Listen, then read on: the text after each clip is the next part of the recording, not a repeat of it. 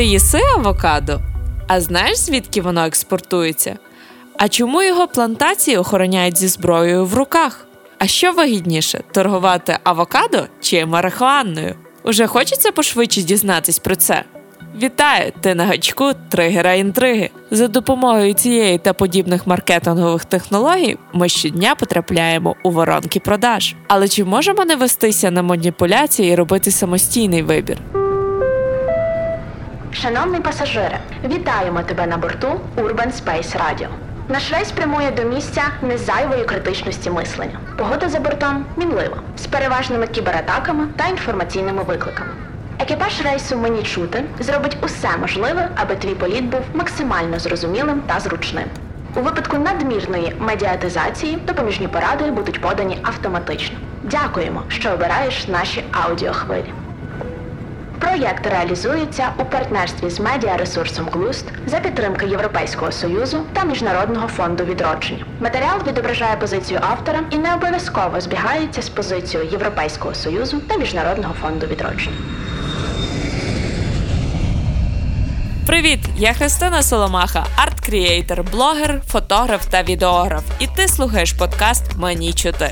Сьогодні будемо розбиратись, як не втратити голову у маркетингових тенетах. Для початку давай розберемось, хто і як створює тренди. Ти ж не думаєш, що воно якось саме собою, правда? Візьмемо до прикладу сферу, яка має один із найдовших циклів виробництва. Розробка колекції одягу в середньому починається ще за два роки до того, як товар з'явиться на полицях.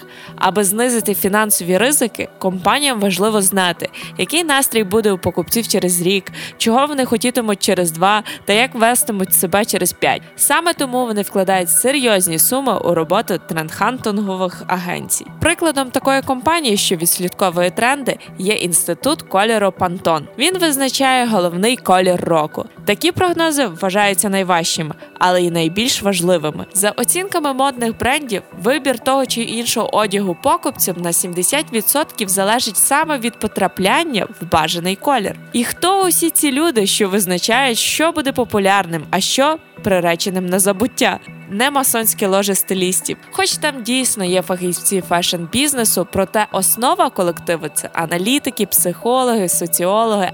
Щоб побачити тренд, аналізується паралельно сім факторів нашого життя: економіка, технологія, торгівля, політика, законодавство, довкілля, суспільство. На їх основі створюються загальні висновки і збираються трендбуки, каталоги, які описують тенденції на 2-5 років вперед. За окрему плату доступ до них отримують відомі бренди і компанії. А от трендхантингова агенція WGSN першою у світі створила відкриту онлайн-бібліотеку трендів. Кожен бажаючий може переглянути звіти компанії на сайті і довідатись, які рішення будуть в пріоритеті у клієнтів у найближче десятиліття. І ще один аспект роботи трендхантингових агенцій це розуміння, яким чином подати той чи інший тренд публіці, аби він реально користувався попитом. До прикладу, одне з найвідоміших у світі агентств Trend Union в останні роки працювало не лише з фешн та б'юті індустрією, а й розробляло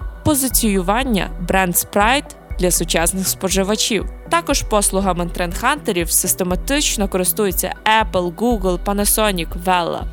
Виходить, що тренди формуються на основі наших уподобань і дій, але потім для успіху прогнозу нам активно продають ідею, що певне віяння є трендом. Як думаєш, у кого тут більший відсоток впливу? У нас, клієнтів, чи у бізнесу і брендів? Ми дійсно в самовиражаємось у сучасному світі? Чи за нас уже вирішили, як це робити?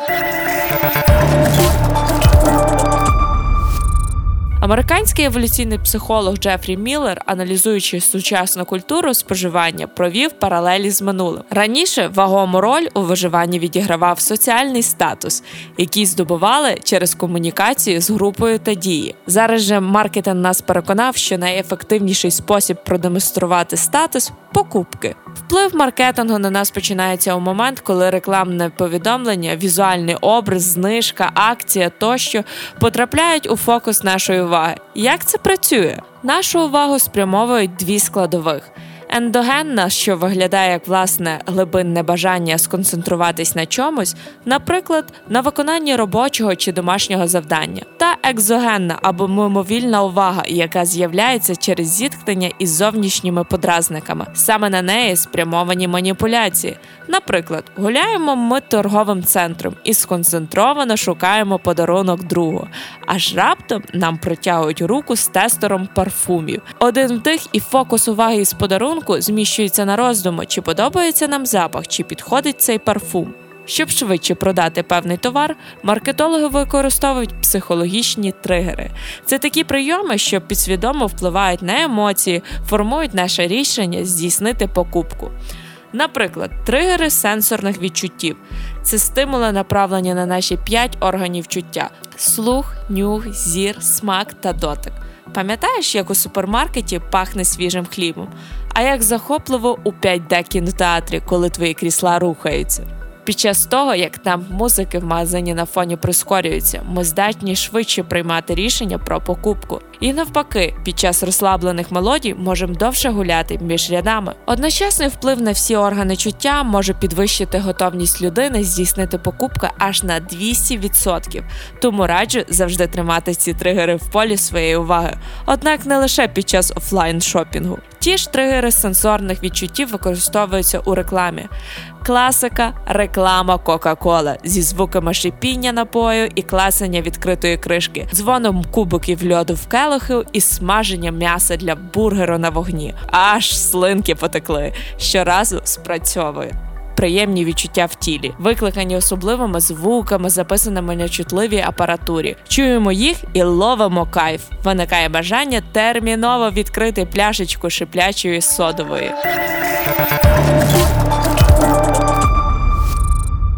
Щось іще штовхає нас робити імпульсивні покупки. А як щодо репостів гівевеїв, позначок друзів під постом про акцію, Тут на сцену виходить тригер халяви. До речі, giveaway в інстаграм один з найяскравіших прикладів дієвості цього тригера. Блогер шукає спонсорів, бренди чи інших інфлюенсерів, які хочуть збільшити кількість підписників, отримуючи від них оплату, частину коштів він або вона витрачає на покупку подарунків для аудиторії.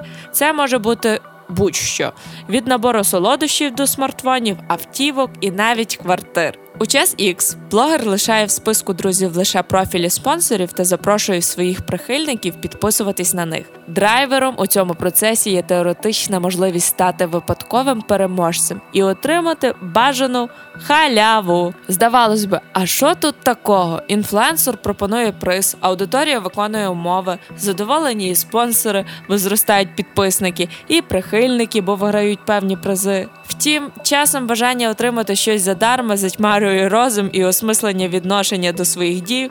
Ну, вимикається.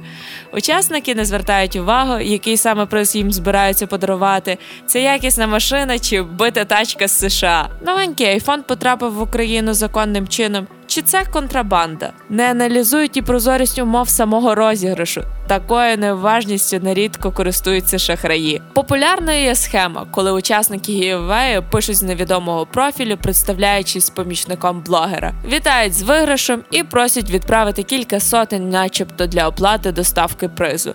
У результаті ні грошей, ні призу. У США гієвеї проводять трохи інакше. Популярна учасниця американських реаліті-шоу Кім Кардашіан вже кілька років проводить подібні розіграші, даруючи підписникам кошти, брендові сумки. Її гівевеї зазвичай тривають недовго, а усі умови детально описані в окремому документі з урахуванням різних юридичних тонкощів. Бо коли умови розмиті, розмитий і виграш.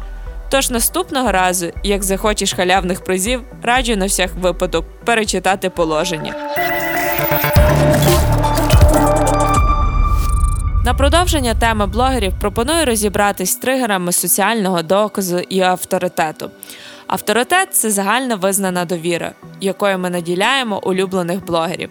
Нам починає здаватись, що наші кумири не можуть помилятись і завжди обирають для себе найякісніший товар. Тому аудиторія такою чуйною до їхніх порад, а реклама у блогерів приводить стільки нових клієнтів брендам. Схожим чином діє тригер соціального доказу. Коли ми дізнаємося, що наша подруга повністю перейшла на корейську косметику, це спрацьовує як сигнал, що товар може бути вартий уваги. Публікація відгуків теж спосіб увімкнути тригер соціального доказу, адже товар користується попитом. Втім, обидва тригери можуть ввести нас в оману.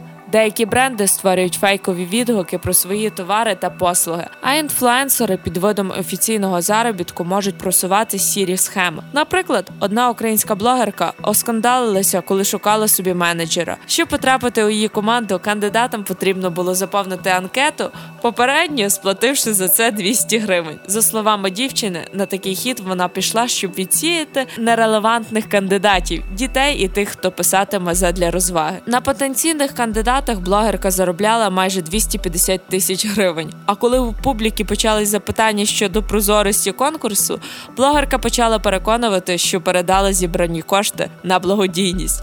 Проте активні підписники помітили, що хвора дитина отримала тільки 100 тисяч гривень з усієї суми і обурилися, що мета збору з самого початку не була прозорою. Зважаючи на це, коли наступного разу обиратимеш певний товар. Починай не з пошуку порад чи пригадування знайомих тобі брендів, а з визначення критеріїв якості, які важливі для тебе. Опираючись на них, легше зробити раціональний вибір і оминути згадані тригери. Інтриги. Я вже згадувала про нього на початку епізоду, але зараз хочу навести кейс, коли технологія спрацювала на благо. Пам'ятаєш, як на початку 2019-го в інстаграмі користувачі почали шаленіти від профілю звичайного яйця. Тоді ж в соцмережі з'явилася сторінка з однією єдиною світлиною звичайного курячого яйця на білому фоні. В описі відзначилося, що це фото хоче встановити новий світовий рекорд за кількістю вподобань. Дуже швидко яйце стало мемом, зібрало понад 50 мільйонів лайків. Через два тижні інтрига почала підсилюватись. У профілі з'явились нові фотографії яйця з однією тріщиною, згодом із двома, трьома і так далі. Увесь місяць прихильники інстаграм феномену сперечалися, що ж ховається за цим образом, і лише згодом яйце показало своє справжнє обличчя.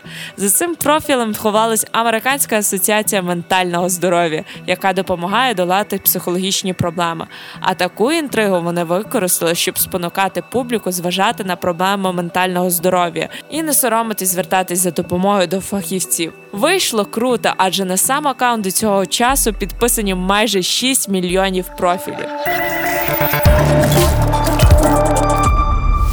То що ж робити, аби не втрачати голову під час шопінгу і обирати дійсно те, що хочеш ти, а не маркетинговий відділ бренду? Механізм прийняття рішень у нашому мозку побудований за елементарним принципом: визначити асортимент варіантів і влаштувати між ними змагання на вибування. Але в такій спрощеній системі протиставлень нас легко спіймати на гачок стереотипів. Тому при виборі товару намагайся працювати зі своїм опередженнями. Запитай себе, чому я обираю саме його, що саме дає мені впевненість в цьому товарі, звідки в мене такі установки, які факти можуть поставити їх під сумнів. І, звісно, звертаю увагу на джерела інформації. Наприклад, звідки стало відомо про користь органічних продуктів чи матчі на кокосовому. Із модних журналів і постів в Фейсбуці. А де було б раціональніше шукати підтвердження у нішовій науковій та науково-популярній літературі довго не вирішувати інша крайність, яка теж може звести з розуму. Ризикуємо перетворитись на того ослика з парадоксу філософа Жана Бурідана. Він не міг обрати, яке з двох однакових оберемків сіна варто з'їсти спершу, і помер з голоду. Тож, перш ніж робити вибір, варто визначити, коли настане твій персональний фініш у зборі даних про продукт, який товар для тебе є прийнятним і де проходять червоні лінії. Аби звикнути до осмислення вибору, спробуй щотижня свідомо купувати певну категорію продуктів, а інші за звичкою на автоматі.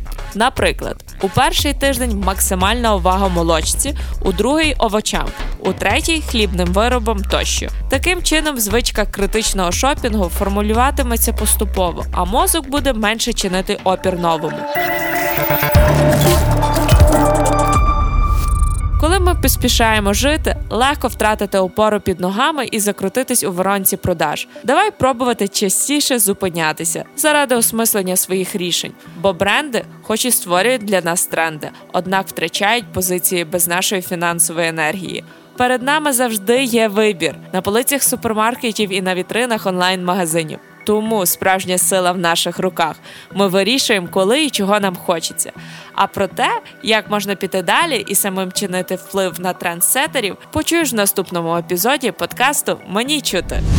А з тобою була Христина Соломаха. Усі матеріали, згадані в епізоді, можеш перевірити за посиланням в описі. Повертайся за тиждень на останній епізод Мені чути від Urban Space Radio. Слухай нас на Apple та Google Podcast. Щасти!